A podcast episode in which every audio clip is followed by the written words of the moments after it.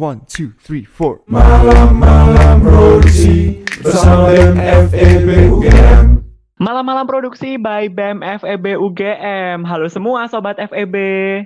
Nah, depends on when you hear this podcast, Fabian ucapin selamat pagi, siang, sore atau malam semua. Sugeng Rawuh kembali di podcast yang selalu ditunggu-tunggu oleh sobat FEB semua. Yes, pertama-tama Fabian mau ngobrol bentaran dulu nih.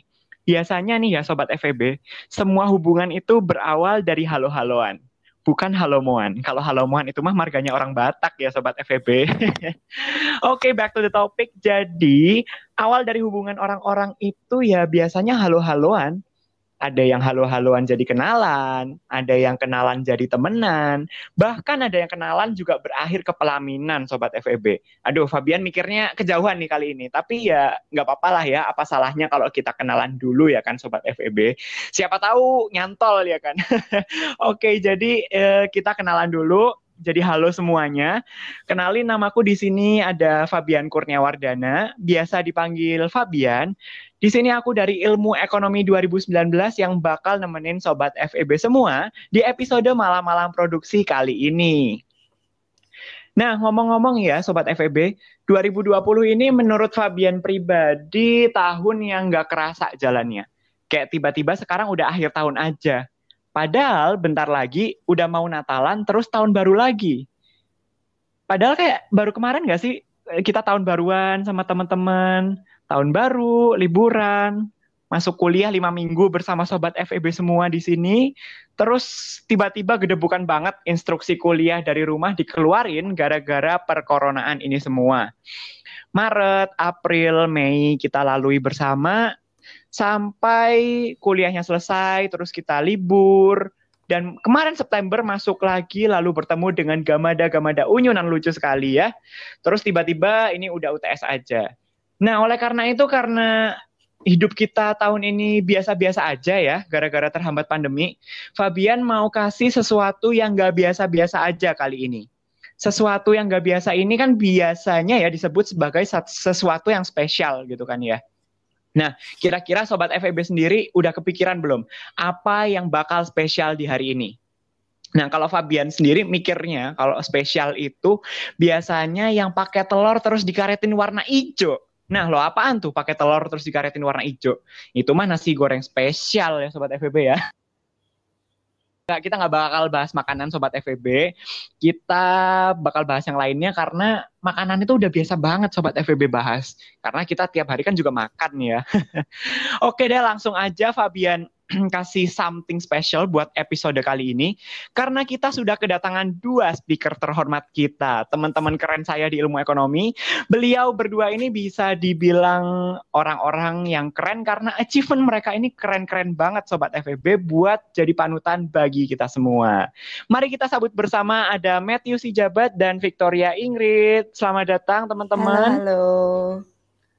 Halo, halo. Nah, kayak yang Fabian udah bilang tadi ya Sobat FEB, segala sesuatu itu berasal dari halo-haloan alias kenalan. Nah, boleh banget nih teman-teman di sini kenalan dulu, monggo. Uh, siapa dulu nih? Uh, Matthew dulu aja ya, Matthew dulu. Terserah aja. oh, oke, okay, oke, okay, boleh. Uh, salam kenal semuanya, namaku Matthew Sijabat. Aku di sini dari Ilmu Ekonomi 2019 sih. Ya, paling singkatnya gitu aja. Oke, halo semuanya. Perkenalkan, aku Victoria Ingrid, biasa dipanggil Vicky. Aku juga dari Ilmu Ekonomi 2019. Halo Matthew, halo Vicky. Nah, jadi kita di edisi malam-malam produksi kali ini spesial banget ya, Sobat FEB, karena kita semua dari ilmu ekonomi. benar, benar. ilmu ekonomi Sobat FEB. Apa kabar nih teman-teman semua? Baik, baik. Baik, Sehat. baik. Pandemi gini kan ya mencoba mencari kesibukan Betul aja sekali. lah. Mantap banget sih teman-teman. Gimana nih jalanin semester 3 dengan semester kedua yang dilakukan secara online ini? Apa ada struggle-struggle tertentu atau udah mulai nyaman dengan kuliah online gitu? Jujur bosen sih sebenarnya karena kan kalau di kampus ketemu teman gitu ya sementara kita ya di rumah cuma ketemu teman itu aja kalau on cam Kalau enggak ya nggak bisa lihat siapa-siapa ya kayak belajar sendiri lah, bosen lama-lama sebenarnya. Bosen Iya ya. sih, sih. Kalau Matthew gimana Matthew? Ya, kalau aku paling susahnya tuh untuk apa fokus pas kelas ya, karena kayak kita tuh nggak tahu tiba-tiba udah sejam lewat aja gitu. Ya, itulah kekurangannya kali. Oke, berarti eh, bisa dibilang eh, struggle-nya lebih banyak lah ya kuliah online daripada kuliah offline gitu ya. Nah, jadi eh, ngomong-ngomong nih Sobat FEB, pada episode malam-malam produksi kali ini, kita bakal cerita-cerita santai sesuai dengan judul kita kali ini nih. Judul kita kali ini adalah Harta, Tahta, IPK, Lomba. Nah, pada episode kali ini, Fabian bakal ngulik kehidupannya Matthew dan Vicky nih. Mulai dari kuliah, organisasi, dan yang bakal kita bahas secara mendalam pada episode kali ini adalah tentang kompetisi atau lomba. Nah, ngomong-ngomong Sobat FEB, tentang lomba nih. Siapa sih yang nggak pernah ikut lomba gitu ya? Mulai dari yang simpel aja deh. Lomba Agustusan di sekolah, atau di tempat tinggal Sobat FEB dulu gitu. Tiap lomba atau kompetisi kayak gitu kan pastinya ya, tiap orang itu punya satu tujuan gitu. Menang pastinya ya kan. Tapi terkadang motivasi atau latar belakang dari orang-orang tersebut untuk mengikuti lomba itu beda-beda gitu. Ada yang memang ingin ambisi, ada yang memang pengen cuma cari teman aja, sampai ada juga yang kadang karena iseng aja itu ikut lomba terus tiba-tiba menang. Nah, itu kan kadang-kadang ada gitu ya. Nah, jadi Fabian mau tanya nih sama teman-teman di sini. Dulu awalnya ikut lomba itu pertama kali itu kapan gitu? Terus di mana dan motivasinya apa gitu untuk ikut lomba-lomba gitu? Monggo. Siapa dulu nih? Aku dulu apa Matthew dulu nih? Boleh Vicky dulu deh. Oke. Boleh, Vicky dulu, Eh, kalau boleh. aku ya di kuliah itu dulu pertama kali ikut lomba eh, karena aku ikut komunitas MUN ya di semester 1 itu 2019 eh, aku lomba pertamaku itu join MUN Jogja International Model United Nation di Oktober 2019. Nah, itu lomba pertama sih yang eh, membuat aku ngerasa wah kuliah nih harus ada nilai lebihnya nih dan aku merasa lomba ini bikin aku punya nilai lebih sendiri gitu yang bisa eh, bukan cuma buat bersaing sama teman-teman tapi juga eh, nambah value dalam diriku sendiri gitu. Oke, berarti eh, lebih ke ingin mencari nilai lebih dan menambah pengembangan diri seperti Betul itu ya, banget. Vicky ya. Oke, kalau Matthew sendiri gimana? Kalau aku kebetulan lomba pertama yang aku ikutin di kuliah tuh juga MUN. Sama, itu Join Moon eh, sekitar Oktober tahun 2019. Tapi itu sebenarnya karena aku sejak SMA kebetulan emang udah lumayan aktif di MUN. Jadi itu sekalian MUN perdana di kuliah, tapi juga kebetulan MUN terakhir yang sejauh ini aku ikuti di kuliah. Berarti udah istilahnya dari SMA itu udah sering ikut MUN gitu ya. Iya. Kalau boleh Ya, tahu lebih mendalam nih, eh, ke teman-teman berdua kan dari MUN ya. Bisa diceritain nggak MUN itu sebenarnya apa sih dan fokusnya di apa seperti itu? Hmm, jadi MUN itu sebenarnya ya gampangannya simulasi rapatnya PBB lah gitu.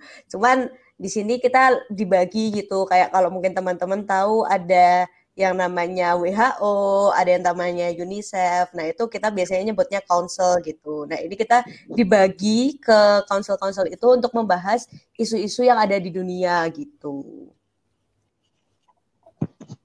Oke, nah ngomong-ngomong soal eh, kompetisi ini sendiri, kan tadi Matthew bilang Matthew sudah dari SMA ya ikut eh, lomba-lomba MUN ini ya. Dan eh, kalau menurut Matthew sendiri, eh, dimulai apa istilahnya ketika kita mulai ikut lomba sebelum kuliah itu apakah sangat berpengaruh kepada eh, apa ya istilahnya ya eh, rasa kepercayaan diri kita pada saat berkompetisi di kuliah? Seperti itu. Rasa percaya diri Hmm. apa pengaruh gitu berpengaruh banget sih dan menurutku juga kalau untuk MUN secara khususnya ya mungkin bukan cuma untuk nge-build confidence kita, public speaking mungkin, berdiplomasi dengan orang-orang yang mungkin punya pandangan atau latar belakang yang berbeda. Cuma juga lumayan uh, ibaratnya mengakomodasi kemampuan kita di pelajaran sih. Karena kan kita harus buat paper ya, kita harus membuat membangun argumentasi yang menggunakan critical thinking skills yang pastinya dipakai untuk tugas kuliah maupun presentasi misalnya di kelas. Oke, berarti uh, istilahnya saling melengkapi gitu ya antara lomba dan juga uh, apa namanya akademik di kelas seperti itu ya Matthew ya. Iya, benar banget.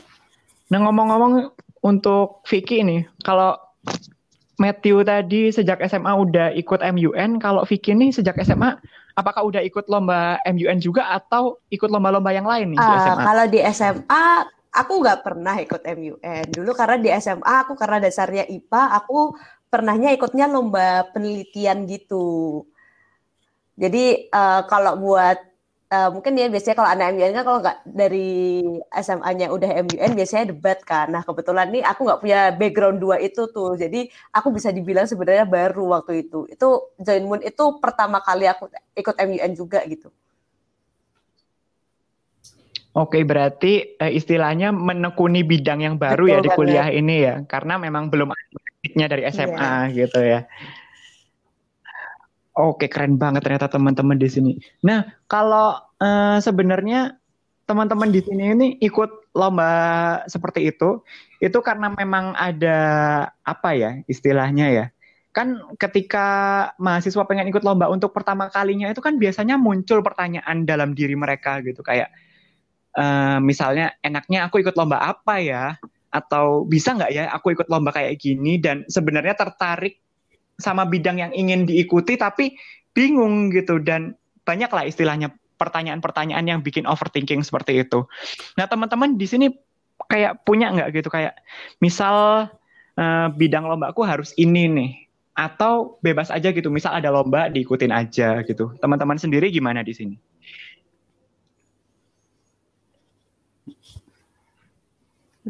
Siapa dulu Monggo. Mati dulu aja Mati dulu. oh. Oke. Okay. Kalau aku hmm, jadi kalau mungkin dilihat trennya ya, aku tuh di awal kuliah lebih sering fokus di lomba debat dan MUN. Tapi menjelang semester 2 tuh aku mencoba transisi sih ke eh, lomba-lomba uh, yang lebih karir oriented kayak business case atau mungkin lomba paper. Tapi kalau pertanyaannya uh, cara nentuinnya gimana, aku sebenarnya lebih fokus ke topiknya. Jadi misalnya ada lomba, mau itu lomba paper atau lomba business case, selama temanya aku suka, aku akan ikutin sih. Oke, berarti tergantung dari lomba yang ada apa gitu ya, Matthew ya. Selama Matthew minat, uh, it's okay to join gitu ya. Mm -hmm.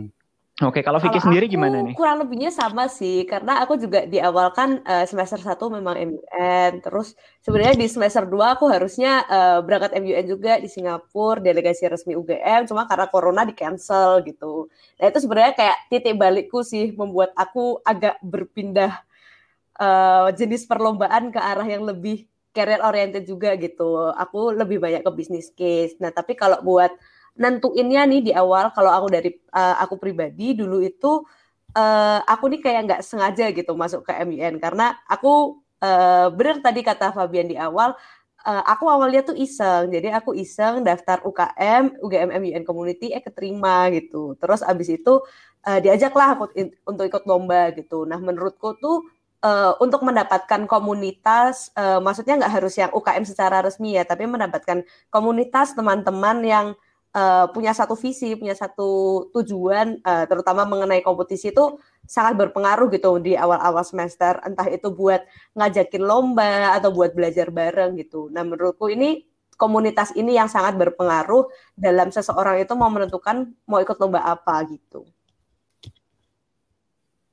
Oke, keren banget. Berarti istilahnya kita pilih lingkungan Benar. seperti itu ya, Vicky ya ketika kita memilih lingkungan yang uh, istilahnya kompetitif, kita itu langsung keikut gitu secara tidak langsung untuk benar, apa, benar. kompetitif juga gitu kan ya. Oke dan puji syukur juga uh, Vicky di sini uh, apa istilahnya masuk ke dalam lingkungan Iya. yang seperti itu, Itu ya. juga keuntungan sih, Oh. keuntungan sebuah privilege eh, bisa mendapatkan lingkungan yang suportif juga gitu.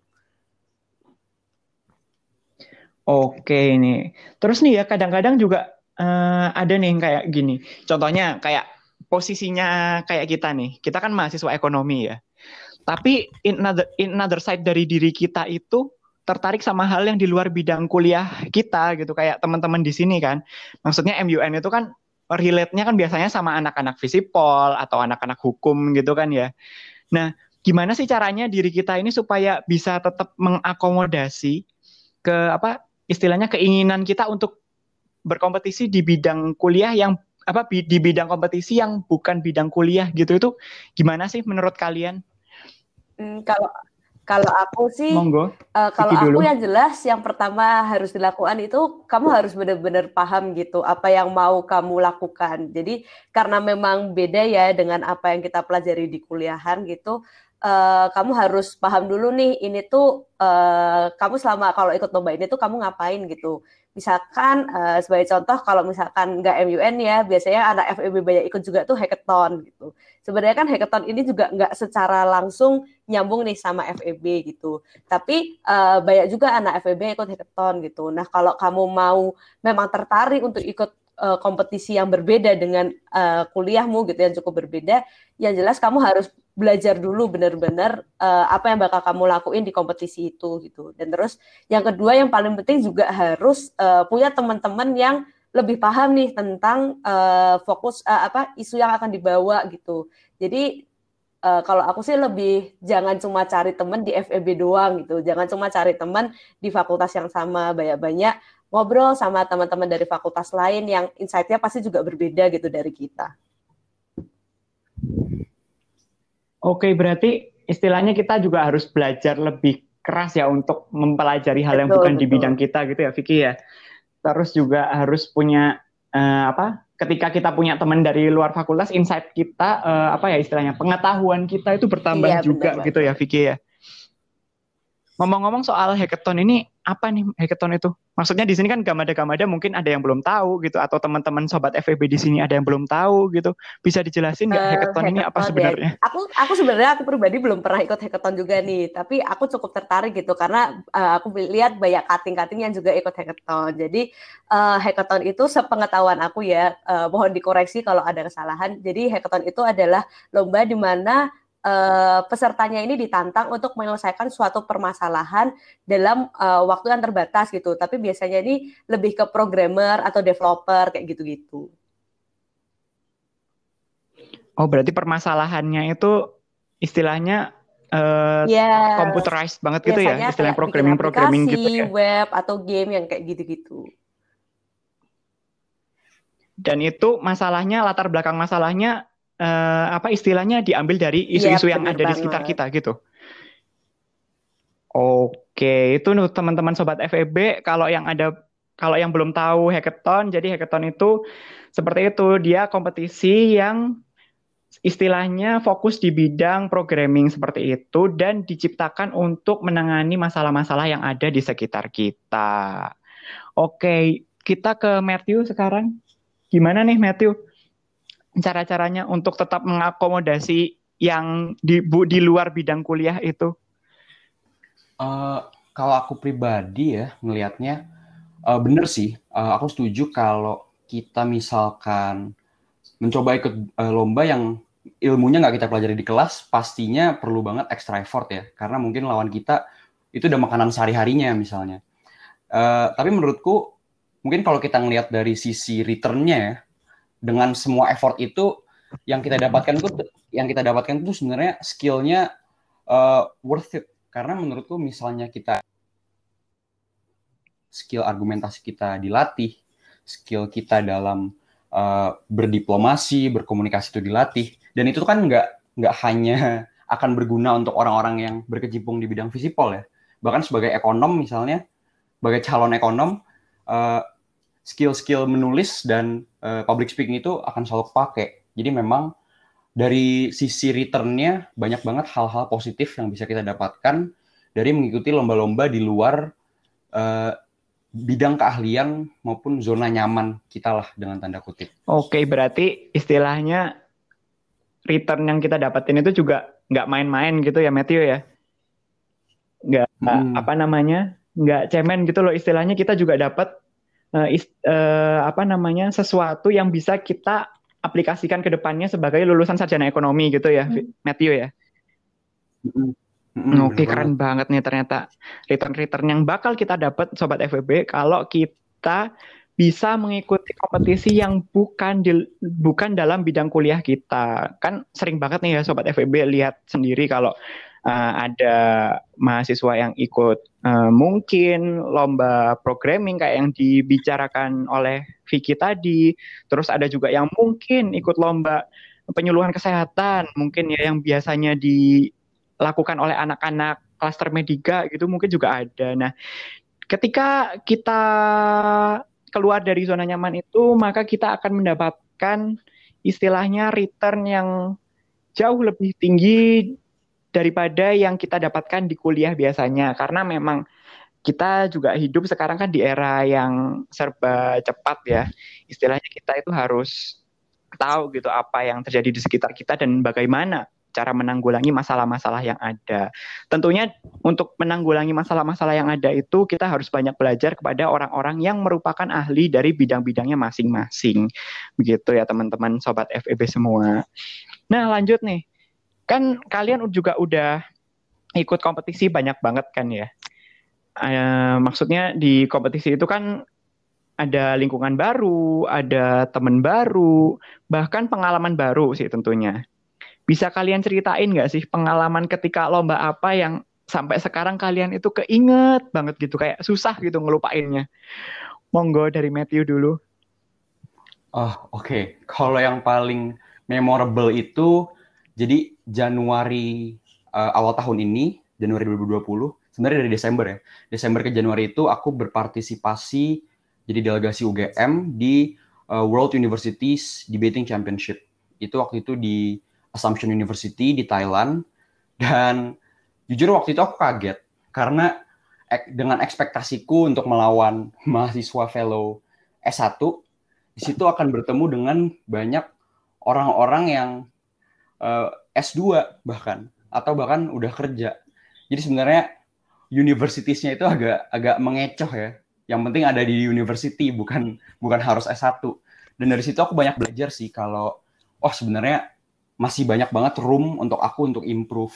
Karena kalau aku ngebandingin sama skill-skill keren yang dipunyain sama orang-orang ini, uh, jujur itu pengalaman yang bling. Ya, jadi dorongan sendiri sih untuk aku untuk, oh gue harus belajar lagi nih, gue harus nyari pengalaman lagi. Oh, berarti lawan-lawannya nggak cuma mahasiswa S1 aja ya? Ada S2 gitu? Iya. Mengejutkan. Gimana begitu. tuh uh, first first impressionnya maksudnya ketika melihat uh, apa ya istilahnya kemampuan mereka kan secara tidak langsung kan lebih tinggi ya daripada kita yang mahasiswa S1 gitu ya. Gimana tuh Matthew kayak menghadapi ke apa ya istilahnya kegemeteran ketakutan itu gitu mungkin? Uh, kalau waktu itu kan aku sebagai delegasi sebagai adjudikator ya. Jadi adjudikator itu uh, ibaratnya orang yang dikirim untuk memberikan penilaian atas debat. Dan di situ bahkan uh, sebagai adjudikator aku merasa wah gila ini orang-orang yang debat aja udah keren banget nih. Kayak kadang sangat sulit untuk menyatukan atau menentukan siapa yang menang saking kerennya orang-orang ini, saking kompeten dan mampunya mereka dalam membuat sebuah argumen. Jadi di situ sih paling ya agak stres sih awalnya. Ya cuma lama kelamaan jadiin pelajaran aja sih. Oke, berarti istilahnya ketika kita ketemu orang-orang baru yang lebih kompeten daripada kita itu bisa dijadikan role model gitu ya, istilahnya bisa dijadikan panutan gitu ya, Matthew ya. Benar.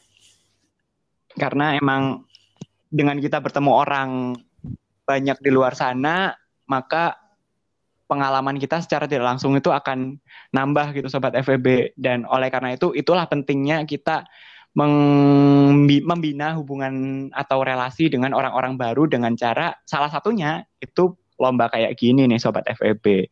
Nah kalau Vicky sendiri ada nggak pengalaman yang Kalau susah aku banget sih dilupain sebenarnya gitu? bukan susah dilupain ya, tapi menurutku ini unik gitu. Jadi eh, bulan Agustus kemarin itu aku ikut eh, Student XEO The Summit mm, Online National Conference. Itu seharusnya eh, ada di bulan sebelumnya, aku lupa bulan April atau Mei gitu, eh, dan seharusnya offline gitu. Tapi karena corona dibikin jadi online. Nah itu eh, waktu itu kan kita di awal-awal jadi online, oh anaknya jadi pada demot semua ya kan. Aku uh, aku ngerasa banyak banget sih teman-teman mahasiswa yang sama-sama ngerasain demot gitu. Jadi rasanya tuh malas mau ngapa-ngapain. Jadi waktu itu aku dan timku itu ngerjain paper tuh juga kayak agak setengah-setengah gitu buat uh, di awal seleksi gitu. Eh taunya tiba-tiba keterima gitu. Jadi kita itu dalam waktu seminggu kita uh, brainstorming ulang untuk uh, apa yang mau kita ajuin di conference itu dan uh, unexpectedly konferensinya itu sangat menarik gitu. Padahal kan kita bayangannya kalau acara online ah pasti bosenin nih cuma di depan laptop doang. Dan ternyata uh, yang aku dapetin di situ tuh menurutku bagus banget gitu karena kita dikasih pelatihan juga, kita bisa berdebat dan bertukar argumen dengan teman-teman dari universitas lain gitu. Kebetulan waktu itu uh, aku ada di Chamber Design Work and Economic Growth dan membahasnya green economy gitu. Dan menurutku menarik banget sih karena itu uh, sesuatu yang memang bisa diaplikasikan di Indonesia terutama untuk pemulihan pasca COVID-19 ini gitu. Oh, keren banget berarti ya istilahnya uh, lombanya udah membahas apa yang bisa kita lakukan sebagai generasi muda untuk menanggulangi setelah benar-benar dan wabah itu rasanya kayak gitu ya, Vicky realistis ya? dan memang mungkin untuk diaplikasikan secara nyata gitu dalam lingkungan sekitar kita. Oke, berarti impact-nya Iya ada lah istilahnya ketika kita lakukan nanti ya. Nah, ngomong-ngomong soal corona juga nih. Ini kan juga lagi pandemi kan banyak ya kompetisi-kompetisi yang terpaksa diselenggarakan secara online gitu. Nah, menurut teman-teman sendiri gimana sih cara kita stand out di kompetisi yang dilakukannya itu online gitu? Karena emang juri kan juga tidak bisa melihat kita secara langsung gitu loh. Gimana menurut teman-teman cara supaya kita stand out gitu di mata juri? Oke, kalau Monggo, aku Vicky dulu. eh, yang jelas ya kalau kalau kebetulan di selama corona ini nih aku ikutnya conference sama business case gitu ya. Dan satu persamaan antara mereka berdua ini kita sama-sama harus presentasi gitu intinya pada akhirnya. Nah, eh, yang aku perhatiin selama eh, presentasi itu online, yang jelas eh, ini sebenarnya technical sih, tapi menurutku sangat penting gitu. Kadang orang-orang itu nggak memperhatikan gestur tubuh ketika kamu online gitu, karena kan rasanya kamu cuma duduk di depan laptop, terus tanganmu ya udah diem aja gitu, dan nggak banyak gerak gitu, dan bahkan eh, mata itu kadang nggak lihat ke kamera, tapi lihatnya ke layar laptopnya gitu. Nah, menurutku itu tuh dua hal yang sebenarnya sangat penting dan memang dinilai oleh juri gitu. Jadi walaupun ini cuma online, masih online, eh, juri itu juga melihat eye contact kita, juri itu juga melihat gestur tubuh kita dan juga intonasi gitu. Dan menurutku itu kadang dilupain sama orang-orang gitu selama eh, perlombaan online ini, kompetisi online. Jadi menurutku ketika kamu memperhatikan ketiga hal tersebut, itu kamu bisa itu salah satu cara yang bisa bikin kamu stand out selama kompetisi yang dilakukan secara online gitu. Oke, berarti ternyata pembawaan diri itu cukup penting dan menjadi aspek yang Benar krusial ya dalam karena biasanya orang-orang online ini ya, lupa ya. gitu. Kan rasanya eh, jarak laptop sama tubuh kita kan biasanya deket nih terlalu deket. Jadi kita ngerasa ah kalau gerak juga nggak kelihatan gitu. Nah jadi seharusnya kita eh, kalau presentasi waktu presentasi agak dijauhin gitu laptopnya sama jarak tubuh kita supaya kalau kita ada melakukan gerakan tubuh itu tetap kelihatan gitu gesturnya Oke, nah latihannya gimana gitu, Vic?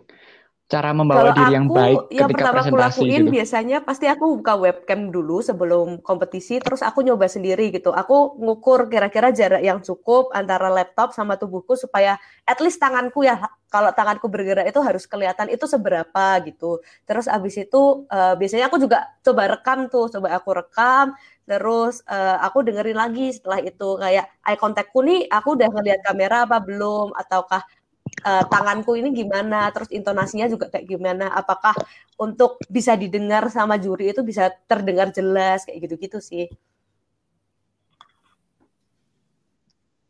Oke, berarti tangannya juga iya, menjadi ya, bener, bener. satu hal yang vital ya ternyata ya dalam presentasi sering ya. banget dilupain gitu sama banyak orang ketika online.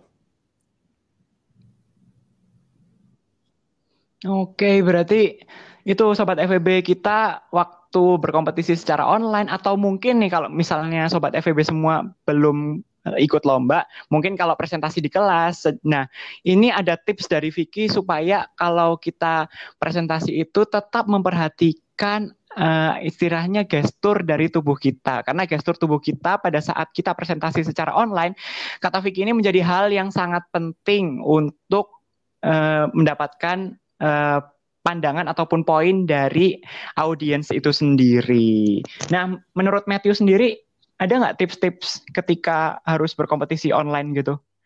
Aku uh, selama pandemi ini paling online uh, competition yang aku ikuti itu business case. Jadi menurutku uh, ini mungkin agak kebalikannya ya. Mungkin kalau di offline kita punya presentasi yang misalnya nggak terlalu bagus, bisa kita cover dengan gestur tubuh atau uh, apa namanya presentasi presentation skill kita yang bagus gitu. Tapi kalau di online kan karena nggak ada yang ngeliatin tadi, itu tuh jadi urgensi sih untuk kita ngebuat presentation PowerPoint yang jauh lebih menarik. Jadi sebenarnya menurutku visualisasi sama estetika PowerPoint tuh urgensinya meningkat banget sih pas COVID gini di mana orang-orang cuma layar ya. Sama selain itu kalau mungkin kecil menurutku koordinasi sama temen tuh lumayan penting sih. Karena kan kalau kita presentasi secara online, kita nggak bisa ngeliat mereka secara langsung. Ngomongnya tuh kalau tabrakan kan suka mengganggu ya kadang ya, suka nggak bisa dipahami gitu. Jadi paling pertama koordinasikan dulu siapa yang mau ngomongin apa, nanti bagian mana, biar transisinya lebih halus aja sih. Oke, berarti perlu koordinasi yang istilahnya intens ya dengan teman-teman sekelompok mm -hmm. gitu ya. Karena kalau nggak nggak dikoordinasikan, Sam. ya jatuhnya di Zoom tuh tabrak-tabrakan dan nggak kedengeran gitu. Jadi nggak nggak sampean poinnya apa.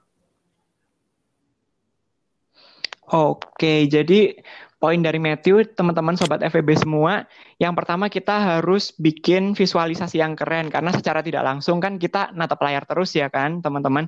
Jadi kalau uh, kita bikin visualnya lebih menarik, secara otomatis audiens juga akan tertarik kepada materi yang kita sampaikan. Dan juga yang paling penting adalah koordinasi dengan rekan sekelompok atau setim kalian supaya di era pandemi ini kompetisinya ketika kita berbicara bergantian itu bisa disampaikan dengan lebih baik gitu karena ketika kita tidak bisa berkoordinasi dengan baik nanti jatuhnya suaranya ketumpuk lah atau mungkin bisa suaranya tidak terdengar dan lain sebagainya itu kan sering banget ya sobat FEB kita temukan lah masalah-masalah seperti itu. Jadi istilahnya kita harus berkoordinasi dengan baik dengan baik dengan rekan setim kita seperti itu. Nah, kemudian nih teman-teman ya, kan sering ya ketika orang-orang ikut lomba untuk pertama kalinya itu kan sering muncul pikiran gitu loh. Alias kayak misalnya nih pertanyaan yang pertama ya, kok teman-temanku keren banget sih dan kenapa gitu loh, kok teman-temanku keren aku enggak gitu. Biasanya kan pertanyaan ini nih muncul kalau ada overthinking yang membandingkan diri sendiri gitu. Terus juga ada yang mau ikut lomba kayak lihat temennya tuh batin gitu loh kok kok bisa ya dia senang di sini, senang di sana gitu. Maksudnya nggak ada rasa bebannya sama sekali gitu itu gimana gitu. Terus juga ada pertanyaan yang ketiga ini. Kayak biasanya itu ketika kita udah masuk lomba ya, namanya lomba kan ada kompetitornya ya. Dan gak jarang kompetitor itu lebih keren dari kita gitu. Kayak yang diceritain Matthew tadi waktu di Thailandnya itu. Nah, secara tidak langsung kan kita kayak merendahkan diri gitu ketika bertemu dengan orang-orang yang lebih keren daripada kita gitu. Ada nggak sih tips-tips untuk berkompetisi dan gimana caranya percaya diri aja gitu. Mau menang mau kalah, tapi syukur-syukur menang ya. itu gimana sih cara menjaga mental kita supaya tetap tegar selama kompetisi gitu supaya kita tetap memberikan kualitas yang terbaik dari diri kita gitu selama lomba bisa diceritain dari Matthew dulu deh silahkan Oke, mungkin sebelumnya sedikit disclaimer ya kayak aku bahkan masih sering ngerasa kalau wah banyak banget cutting-cutting yang jauh lebih keren gitu dan bahkan masih sering melakukan comparison antara diriku dan mereka. Cuma kalau untuk diriku sendiri mengatasi hal itu ya sadarin aja sih kalau semua orang tuh punya timeline masing-masing ya. Jadi kayak dan punya skill of priority yang beda gitu. Jadi belum tentu karena dia sering ngelakuin hal A dalam jangka waktu A, belum tentu itu hal yang tepat buat kamu gitu. Karena kan pertama belum tentu karir yang kamu inginkan memerlukan kegiatan itu juga dan belum tentu juga kamu bakal suka di bidang itu.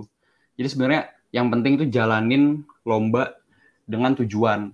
Kalau emang tujuannya mau tambah baik dalam suatu bidang, ya pastinya uh, proses comparison tadi itu akan berkurang dan nggak akan terjadi sih.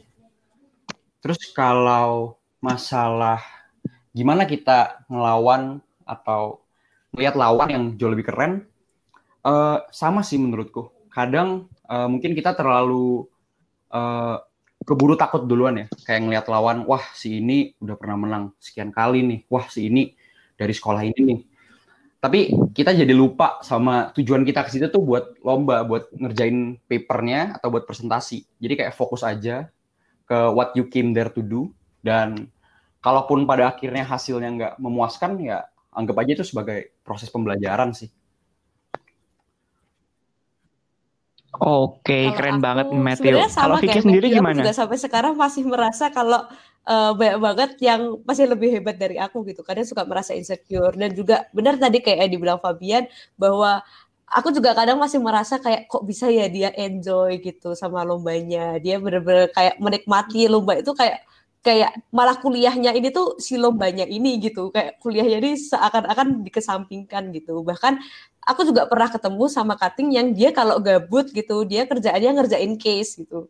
Bukan bukannya kayak kita kalau gabut terbahan Netflixan gitu. Enggak dia gabutnya ngerjain case gitu. Dan kadang aku kayak uh, aku ngeliat orang-orang yang kayak gitu tuh kayak insecure gitu. Tapi uh, terus uh, aku ngelihat bahwa aku di sini tuh masih semester awal gitu. Aku masih dalam tahap aku mencari jati diriku nih. Aku sebenarnya tuh uh, sukanya di lomba apa, aku tuh enjoynya di lomba apa gitu. Dan uh, apa ya, aku merasa uh, bukan berarti kita nggak boleh coba-nyoba lomba yang lain ya. Maksudnya di awal-awal justru harus banyak mencoba berbagai jenis lomba gitu kayak misalkan paper, esai atau mau di conference, mau coba hackathon gitu kayak sebaiknya tuh malah di awal-awal tuh kamu cobain semuanya. Jadi nanti di akhir-akhir kamu udah tahu, oh aku uh, kuatnya di sini nih. Oh, aku uh, bagusnya di sini dan aku enjoynya di sini. Nah, menurutku ketika kamu udah menemukan titik di mana kamu enjoy sama lomba itu, kamu lama-lama itu akan uh, bisa meningkatkan kepercayaan dirimu gitu.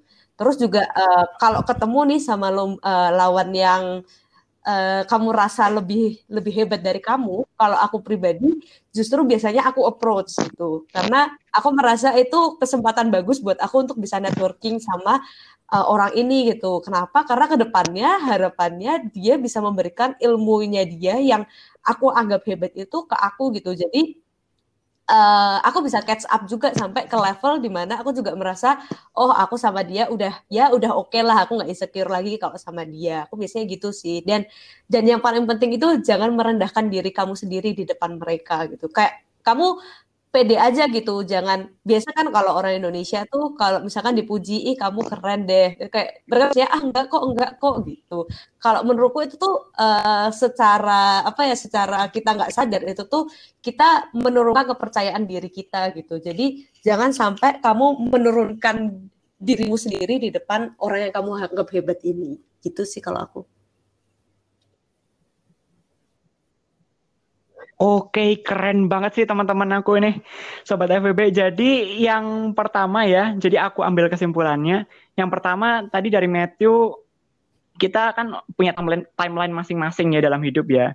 Ini kita jalanin aja dulu, siapa tahu nanti di masa depan kan akan lebih baik daripada sekarang kan kita nggak pernah tahu kan ya. Jadi lebih baik sekarang kita menjalani dulu aja, lalu nanti kita pokoknya urusan di belakangnya itu mengikuti dari usaha kita di depan lah seperti itu ya. Terus dari Vicky juga ada tips nih untuk cobain semua dulu lomba yang um, ada, yang misalnya kalian juga minat itu langsung daftar aja. Siapa tahu nanti ketika dengan kita mengikuti banyak lomba itu kita tahu comfort zone kita itu di mana dan um, maksimum output kita itu ada di bidang apa gitu. Jadi ketika kita tahu kedua hal tersebut nanti kita bisa meningkatkan kepercayaan diri kita lebih lanjut juga. Terus juga Vicky bilang kalau bahwasannya approach kompetitor yang lebih keren itu penting banget untuk networking karena secara tidak langsung karena apa ya kita itu bakal dapat ilmu yang lebih banyak juga gitu dari kompetitor-kompetitor yang keren-keren itu tadi. Dan yang paling penting dari Vicky ini tadi adalah jangan merendahkan diri sendiri. Karena kalau kita merendahkan diri sendiri secara otomatis itu akan mengurangi rasa percaya diri kita. Gitu Sobat FEB. Nah ngomong-ngomong soal prestasi ya. Pastinya kan nggak bisa juga dilepasin dari sisi akademik dong ya pastinya. Kita kan iya. juga mahasiswa ya, teman-teman semua pasti sibuk-sibuknya kuliah, sibuk-sibuknya organisasi, dan juga ini teman-teman masih ikut lomba juga nih. Teman-teman di sini sendiri gimana sih cara bagi waktu antara ketiga hal itu? bisa aku, diceritakan dari Vicky dulu penting ya menurutku itu kamu harus tahu limit kamu sendiri itu di mana gitu mungkin ini kalau dijelasin juga agak susah itu karena menurutku ini juga trial dan error dari pengalaman kamu sendiri gitu jadi kamu harus tahu limit kamu terutama limit kesehatan kamu sih. Kalau kamu uh, sampai uh, punya kegiatan sebanyak ini, apakah kira-kira itu kamu kuat gak ngerjainnya? Apakah uh, kamu bisa mengatur waktunya? Apakah tubuh kamu itu tuh cukup sehat untuk melakukan itu? Jangan sampai uh, malah bikin kamu tepar gitu. Itu yang pertama. Yang jelas kamu harus tahu limit kamu dulu. Terus yang kedua, kamu juga harus tahu prioritasnya. Nah, prioritas ini tuh sangat tergantung dengan keadaan yang ada gitu. Jadi misalkan uh, yang sering nih biasanya kalau lagi interview-interview gitu kan suka kalau misalkan kamu ikut organisasi terus misalkan ada uh, misalkan ada lomba gitu pada hari itu atau mungkin besok eh, ada deadline lomba gitu kamu akan milih mana.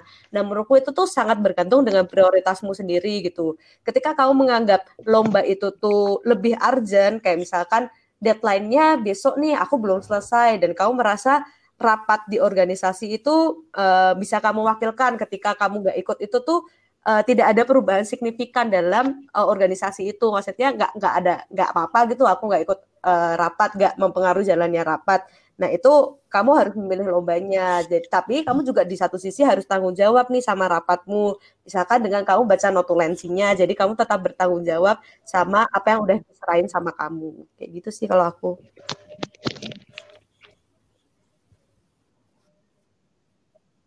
Oke, Benar. berarti kita harus tahu limitnya ya yang penting ya. Istilah nah, ketika kita udah nggak bisa mengerjakan itu dengan kemampuan Bener diri kita ya. Karena kalau udah uh, kalau udah semua sakit, gitu kan ya, Vicky, itu ya. itu apa pun yang kamu rencanakan itu semuanya udah berantakan deh pasti.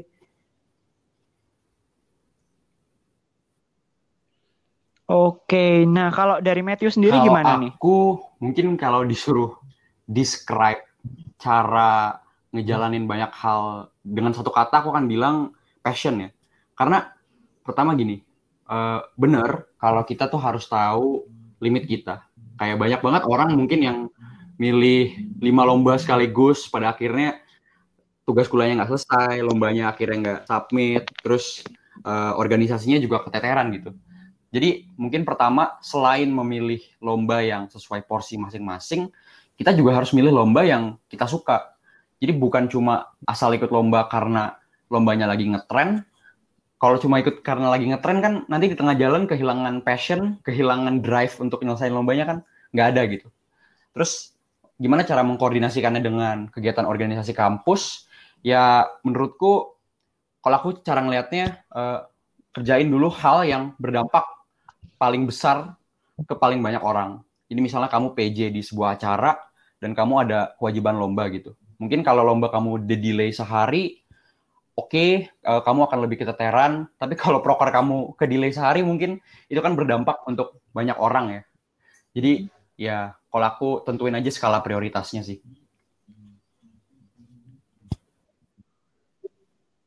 Oke, berarti kedua teman-teman ini sama-sama bilang skala prioritas ya.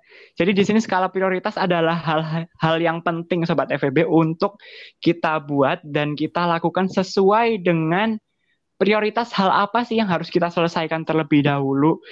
Gitu sobat FEB semua. Nah, oke sobat FEB nggak kerasa ya. Kita udah 50 menit nih bincang-bincang, sharing-sharing di sini. Berfaedah banget topik-topik yang kita bicarakan hari ini. Fabian itu serasa dapat lampu 100 watt gitu, alias pencerahan gitu untuk mengikuti lomba-lomba dan kompetisi-kompetisi berikutnya. Nah, pastinya sobat FEB di sini tercerahkan juga, bukan? Nah, sebelum kita berpisah, bisa nggak teman-teman di sini kasih kata-kata penutup yang bisa memotivasi sobat FEB semua di sini gitu? Bisa kata, dari Matthew dulu. Motivasi uh, palingan ini ya yang bisa motivasi gitu dan sobat FEB semua kan di sini banyak yang masih baru ya Gamada ada atau mungkin belum mengikuti lomba ada gitu bisa diberikan motivasi Kalau, gitu istilahnya. Uh, ada dua hal paling yang penting. Yang pertama tuh jangan minder.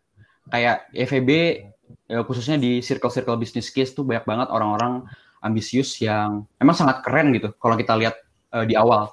Tapi kita nggak tahu kalau di belakang itu sebenarnya banyak effort, banyak jam-jam yang dia uh, apa uh, take untuk nge-perfect solusi dia gitu. Jadi mungkin anggap aja itu sebuah proses, nggak ada hal yang instan. Kalau nyoba beberapa lomba pertama kali kalah ya itu suatu hal yang wajar ya. Aku juga yakin pasti cutting-cutting yang keren itu sering gagal di awal-awal. Terus untuk kedua, uh, menurutku yang penting itu jangan ikut-ikutan sih. Kayak sayang banget kamu bayar uang buat lomba, terus kamu udah buang-buang waktu buat paper, tapi kamu nggak suka gitu. Jadi karena kamu nggak suka, kerjanya nggak maksimal, ya nggak lolos juga gitu kan. Ya yang penting sih jangan ikut-ikutan orang lain. Yang kerjain aja lomba yang menurut kamu bakal paling beneficial buat karir kamu. Paling itu sih. Mantap banget dari Matthew. Aku, eh, Oke, kalau dari Vicky gimana nih? maba nih ya yang baru masuk gitu. Menurutku yang paling penting yang harus kalian lakukan pertama kali adalah cari teman sebanyak mungkin, cari komunitas yang kamu bisa berkembang dan kamu cocok di situ gitu. Kenapa? Karena ini yang akan mempengaruhi uh, mindsetmu ke depannya gitu. Apakah kamu bakal aktif lomba ataukah kamu bakal jadi mahasiswa kupu-kupu yang cuma rebahan doang itu menurutku juga sangat dipengaruhi oleh komunitas kamu. Dan komunitas ini juga penting ketika nanti kamu ikut lomba dan kamu harus milih teman setim kamu. Karena uh, dari banyak kasus yang aku lihat ya dari maupun dari cutting ataupun dari uh, kita-kita ini angkatan 19 itu banyak yang udah ikut lomba nih tapi waktu pengerjaannya nggak diselesaikan karena dalam satu tim itu ada temennya yang nggak ngerjain atau ada yang udah ngerjain tapi nggak selesai. Nah, jadi itu uh, dalam memilih teman setim itu jangan kamu cuma cari yang pinter aja, tapi kamu cari benar tadi yang punya passion dan memang niat buat ngerjain gitu. Dia berkomitmen untuk mengerjakan itu sampai selesai.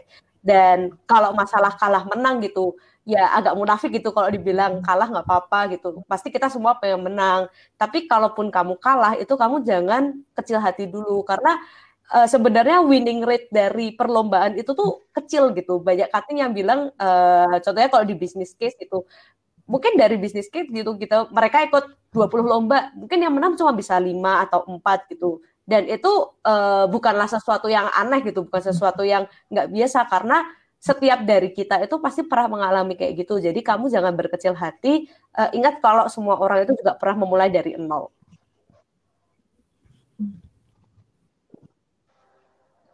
Oke, keren banget Vicky dan Matthew. Jadi itu teman-teman kita harus tetap istilahnya apa ya? Tetap yakin gitulah, tetap tetap berusaha, tetap berdoa ke depannya karena kita itu nggak pernah tahu teman-teman jalan hidup kita ke depan itu seperti apa gitu dan mengikuti lomba ini merupakan salah satu jalannya dalam mengenal kerasnya dunia gitu istilahnya tetaplah kalian itu tekun mengejar cita-cita agar kelak mendapat berkatnya. Nah, kalau gitu Fabian ucapin terima kasih kepada Matthew dan Vicky yang sudah bersedia hadir dalam episode malam-malam produksi you, kali thank ini. Thank you juga udah. Amin. Makin sukses ke Amin, depannya. Dan oleh sekian episode malam-malam produksi kali ini. Langsung dari Malang, Jogja, dan Jakarta, saya Fabian Kurniawardana dari Medinfo BEM FEB UGM. Sampai jumpa pada episode malam-malam produksi yang berikutnya. Dah. Sama-sama, Oke. thank you juga Fabian. ya. Thank you. Thank you Aileen, Fabian. thank you Ica, thank you Matthew. Ya, thank you Ica. Eh, thank you Vicky. Masih ketemu nih kayaknya Aileen juga makasih banget udah mau jadi MC dan moderator untuk malam-malam produksi kali ini. Itu Aileen bilang makasih katanya. Dia nggak bisa. Makasih ya keren banget. Makasih juga Udah bisa, semuanya. udah bisa. Mana Aileen? Ini aku pencet apa? Finish recording. Iya. Lin. Oh iya. Makasih ya semuanya. Iya, oke, tak finish ya. Makasih you. semuanya.